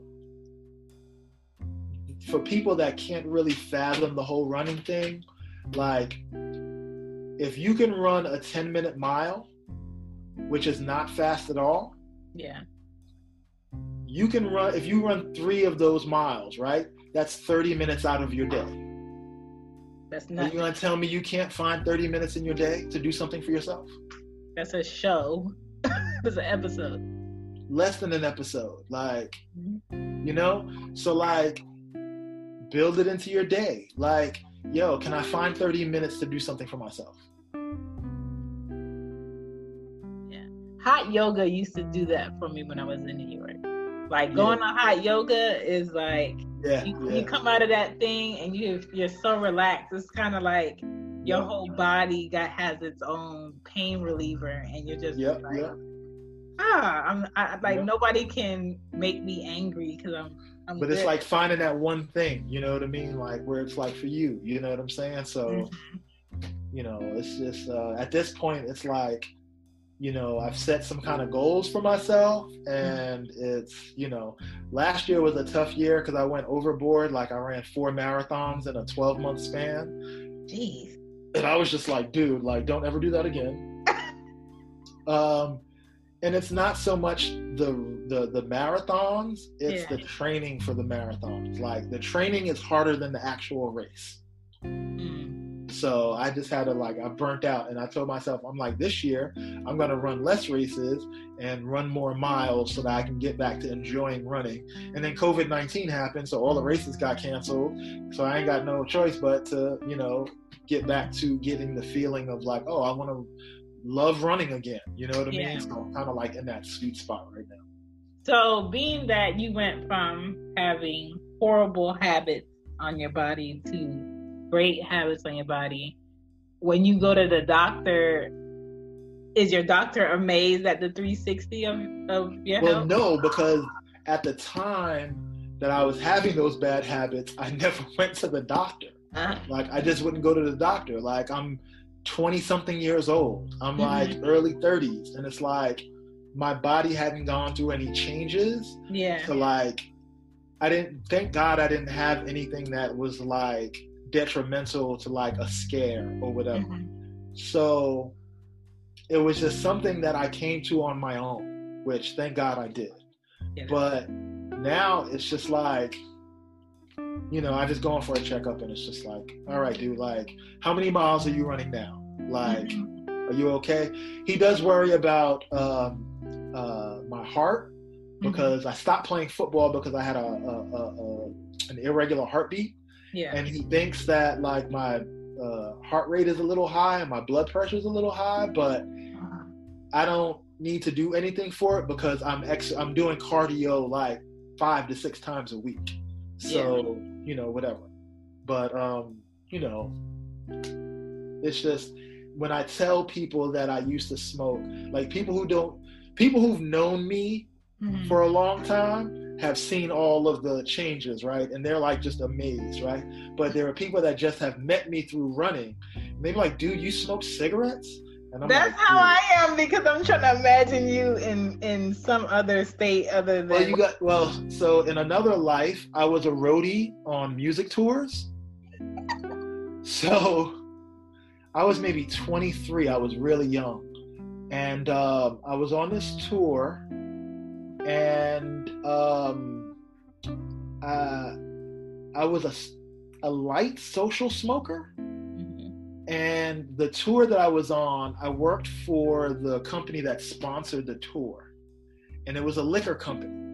Oh no. So I was responsible for making sure like the artists in their dressing rooms had all the liquor they wanted or what was in their writer or you know we're at a meet and greet and we had corporate sponsors in like there'd be like you know wine and champagne and whatever so like i had access to alcohol like you would not even believe like i would walk into a, a liquor distributor yeah. and I would take what I needed for the show, and they'd be like, "Do you want this for yourself?"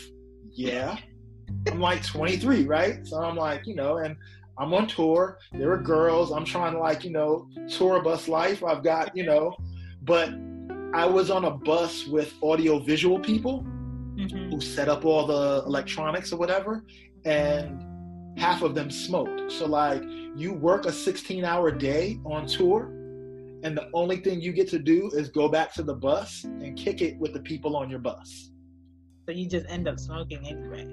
So what happened was I had all the alcohol, so they would always give me a cigarette because they knew that Uh-huh. whatever.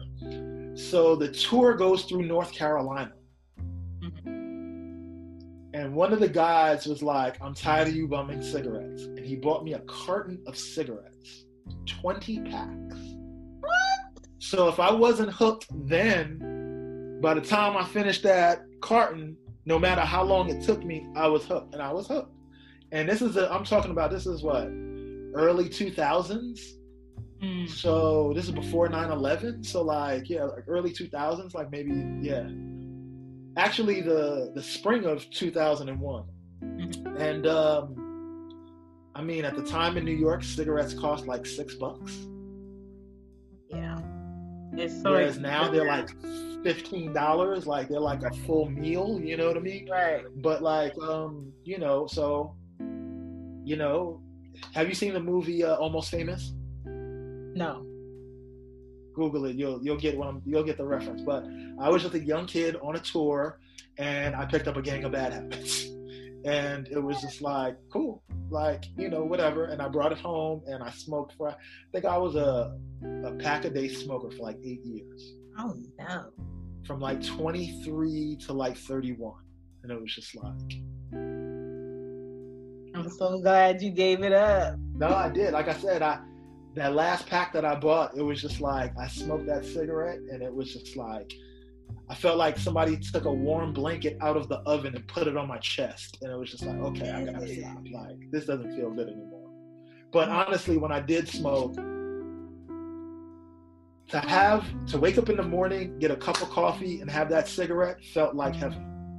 I used to tell people all the time, if it wasn't so bad for you, I'd still be smoking. I loved smoking that much. Mm. I always wonder why people smoke and had coffee at the same time.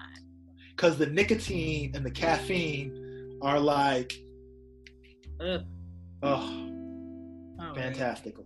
It was great. Um, what is your ideal situation for a great Father's Day? um,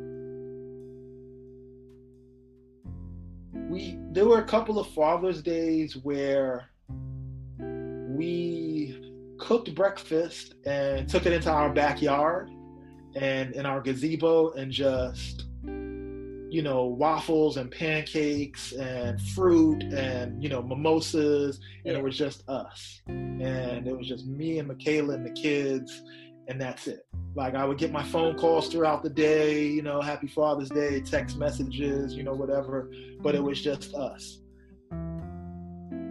you know, Michaela likes to go out for brunch now, and I don't really enjoy it as much as she does Mm-hmm. because it's like a lot of anxiety. It's like, you know, people are like, holy shit, a black dad? You know, I've, I remember one time on Father's Day, I took my kids to the park before we went out to brunch. Mm-hmm. And this was like, it was leading up to Father's Day, so it really wasn't Father's Day yet. And I remember some some black woman was just like, "Oh, it's your weekend, huh?" Oh And no! I was just like, Why would you say that? Cause you know she got baby daddy drama, and you know everyone has to make you feel how they feel, so like they project their shit onto you, Yeah. and it was just like you know whatever. And I, you know, uh, like it's like being the only black person in a white space. Mm-hmm. Is someone being racist to you? Probably not. But when all eyes are on you and you're like, yo, I'm just trying to have a good time here, like Yeah. it's just like, you know, whatever. So it's like I only like go out and entertain it because, you know, Michaela wants to feel like she's doing something for me and, you know, you know, I, I roll with it because, you know, it's Mother's Day and Father's Day when you're married is a family thing. You know what I'm saying? So it's like, you know, what I do for her makes me feel good that I'm doing something for her and then vice versa, you know? So, but a perfect Father's Day would just be like, you know, brunch at the house with the kids, just chilling in the backyard, watching them run around and tell, you know, uh, you know, I, I usually make them feel guilty about, you know, um, how they did how they did mom for Mother's Day and how dad's Father's Day gets the short end of the stick, and like I tease them about it incessantly. So Yeah. That's good. Um, my last question for you is if you can give any advice to dads today with all of the experience that you've had over the years, what would it be? Um, so are you familiar with the church CCC, No. Christian Cultural Club? I mean, Christian Cultural Center here in Brooklyn. They have a pastor by the name of A.R. Bernard, who's like a famous, it's like a mega church in Brooklyn. Mhm. And the pastor is, you know, he you know he's on the Christian Leadership Council for the White House. He's like a big deal. He's a big time guy. Yeah. And I sat in on a sermon at his church one day, and he said something when I was going through my struggles with my ex wife. He said something in a sermon that I tell younger guys and even first time dads. He said, The relationship you have with that child's mother will dictate your relationship with that child, whether you're together or not. So if you're married or whatever, if it's just it just happened, how you treat the mom and how that relationship is with the mom is going to dictate your relation. So like your job is being a dad, but then there's an extra job that's like how is your relationship with the mom and what are you doing with that relationship to make sure that your relationship with your child goes as smoothly as possible.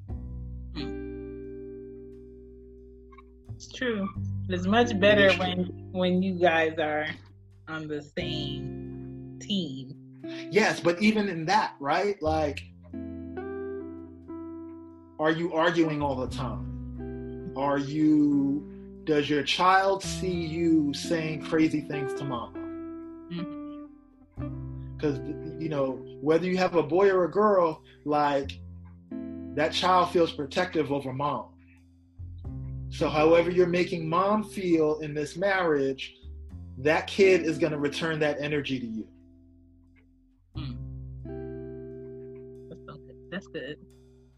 That's good. So, like, you know, regardless of the relationship status, if, you know, if your child sees you going about it the right way with mom, regardless of relationship status, that child's going to be like, okay, he's not the problem. Mm. Yeah.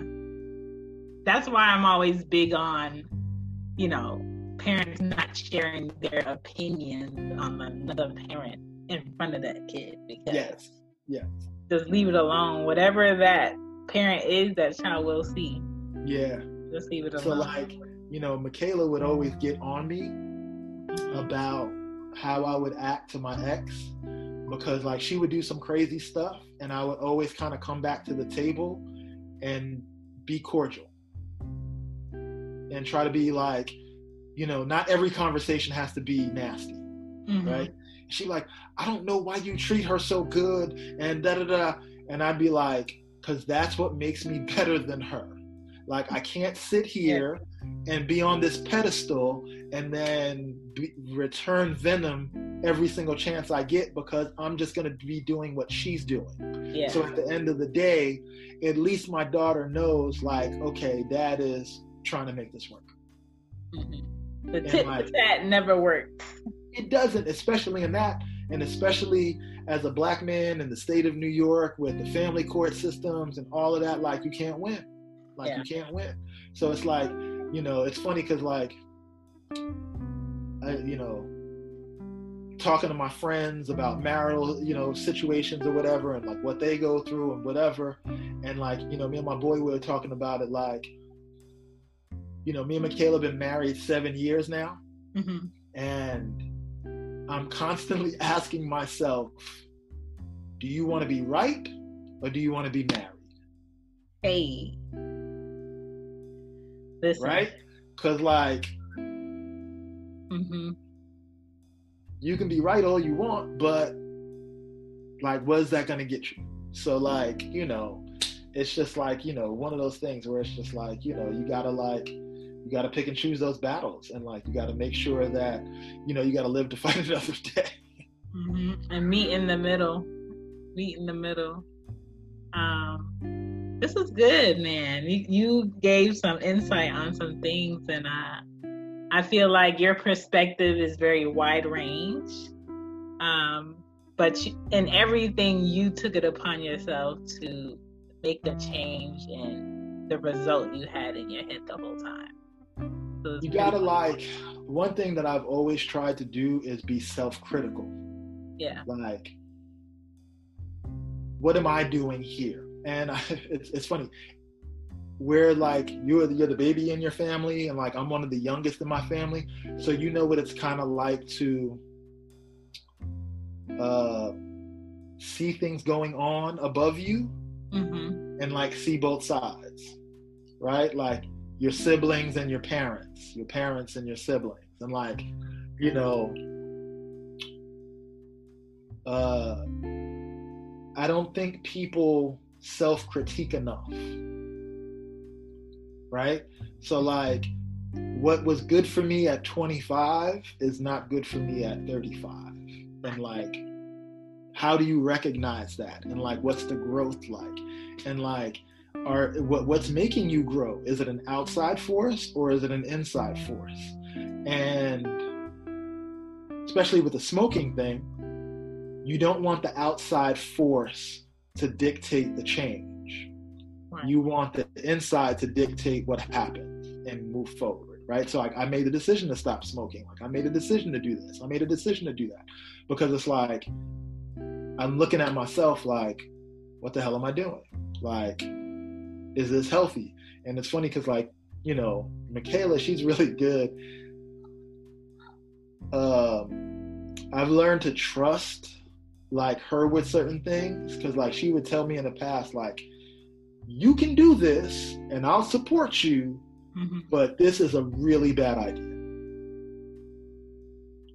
And then I would go and do it anyway, and I would see that it was a really bad idea. And she would never be like, I told you so. She would just be like, okay, let's fix it, you know, whatever.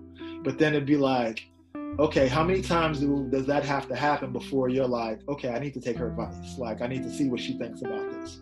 Come outside of yourself and like, you know, like I said, I don't think people are people kind of get stuck on their this is how I am and that's it. Mhm. This is my personality, deal with it. And it's like, really, dude? Like, Instead of seeing how it could possibly be if you think about it a different way. In a different way. And it's like looking at yourself to say, yo, I fucked that up. Man. You know? So and that's, you know, it's one thing I try to get my kids to do, right? So like Michaela always gets at me because I'm a yeller. I'm a yeller with the kids and she hates it. But, you know, my thing is is like don't make the same mistakes over and over again. So like if I tell you the first time calmly, like, oh, you messed up here, like this is what you need to do, right? No, boom. And then you do it again, and it's like, hey, all right, we had this conversation. Right. Gotta learn from this, right? And then it happens again. And then that's when I'm just like, yeah.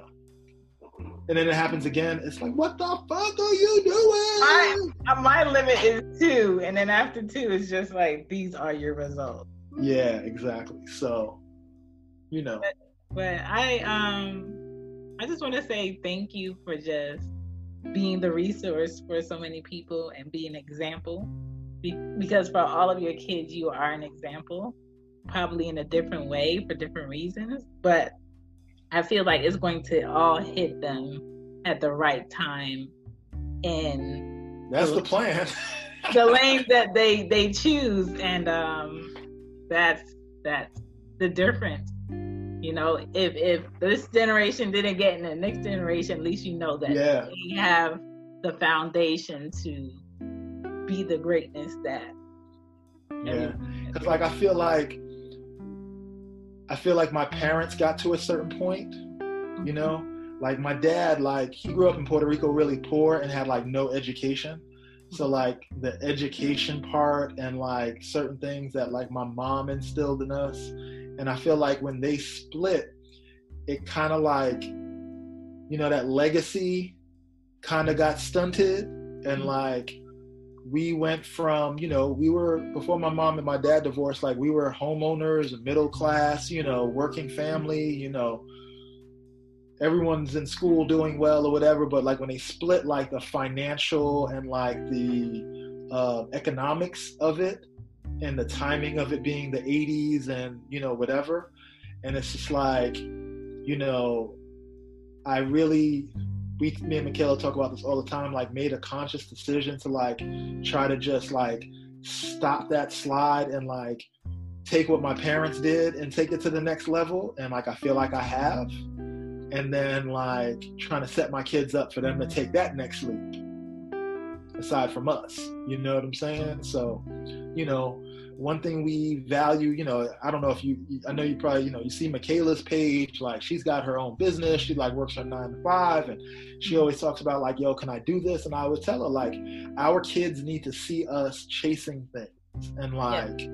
going for it. You know what I mean? Like we just had this conversation because she's kind of like at a crossroads, and like I keep, you know, I'm telling them like, you know, we're like in our 40s now. So like, how many times do you get an opportunity to like go for it? And like, are you gonna get this opportunity again? Probably not. Probably not, right?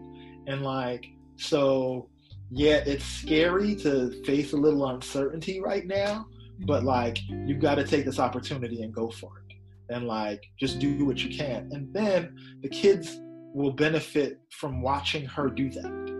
Right. Right. You know what I'm saying? Same way, like, you know, I took from my parents, like, you know, my dad, he don't know what the hell I do for a living as long as I'm working. you know what I'm saying? Like, my dad be like, You employed? Yeah, I right, cool. Conversation about work is done. You know, but yeah. I learned from him hard work. Like he would get up, you know, he managed supermarkets. Mm-hmm. So like my dad was up at every day at 4:30 to be mm-hmm. at the supermarket by six, to open by seven, and he did that for 30, 35 years straight. No complaints. He went to work, grinded out, and did his thing. You know, so I hope that, uh, you know, the lessons that I took from him and my mom, and my mom was the education one, like, yo, like learning never stops. It doesn't matter if you're in school or not. You got to read. You got to right. be informed. You got to read the newspaper, read all the news, read all the books, and da da da. And like, you know, I just I remember having that conversation with my daughter Chloe when she was like nine. Like, you think that the school is gonna be gonna graduate from school and that's gonna be it? Nope. Is that it? Not gonna happen. Is this almost like the beginning of you unlearning the lies and teaching yourself the truth?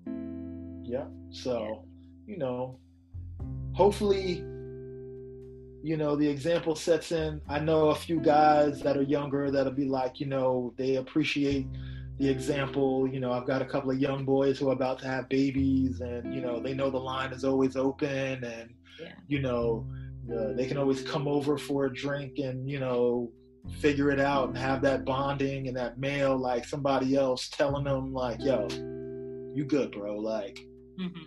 yeah, she's crazy, but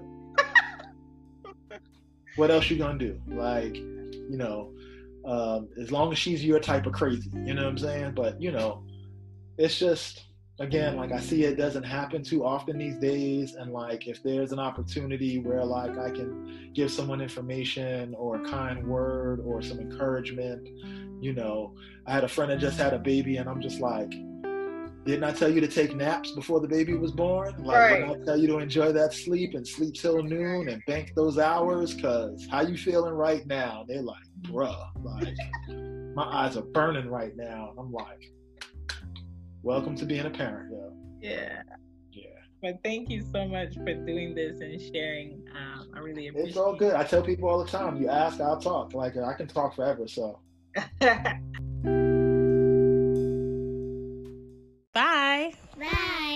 Support for this podcast and the following message come from Corient. Corient provides wealth management services centered around you. They focus on exceeding your expectations and simplifying your life. Corient has been helping high achievers just like you enjoy their lives more fully, preserve their wealth, and provide for the people, causes, and communities they care about. As one of the largest integrated fee only registered investment advisors in the U.S., Corient has deeply experienced teams in 23 strategic locations. Corient has extensive knowledge spanning the full spectrum of planning, investing, lending, and money management disciplines. Leverage Corient's exclusive network of experts to craft custom solutions designed to help you reach your financial goals, no matter how complex they may be. Real wealth requires real solutions. For more information, connect with a wealth advisor today at corient.com. That's C O R I E N T.com. Corient.com. You know how to book flights and hotels. All you're missing is a tool to plan the travel experiences you'll have once you arrive. That's why you need Viator. Book guided tours, excursions, and more in one place. There are over 300,000 travel experiences to choose from, so you can find something for everyone. And Viator offers free cancellation and 24 7 customer support for worry free travel. Download the Viator app now and use code Viator10 for 10% off your first booking in the app. Find travel experiences for you. Do more with Viator.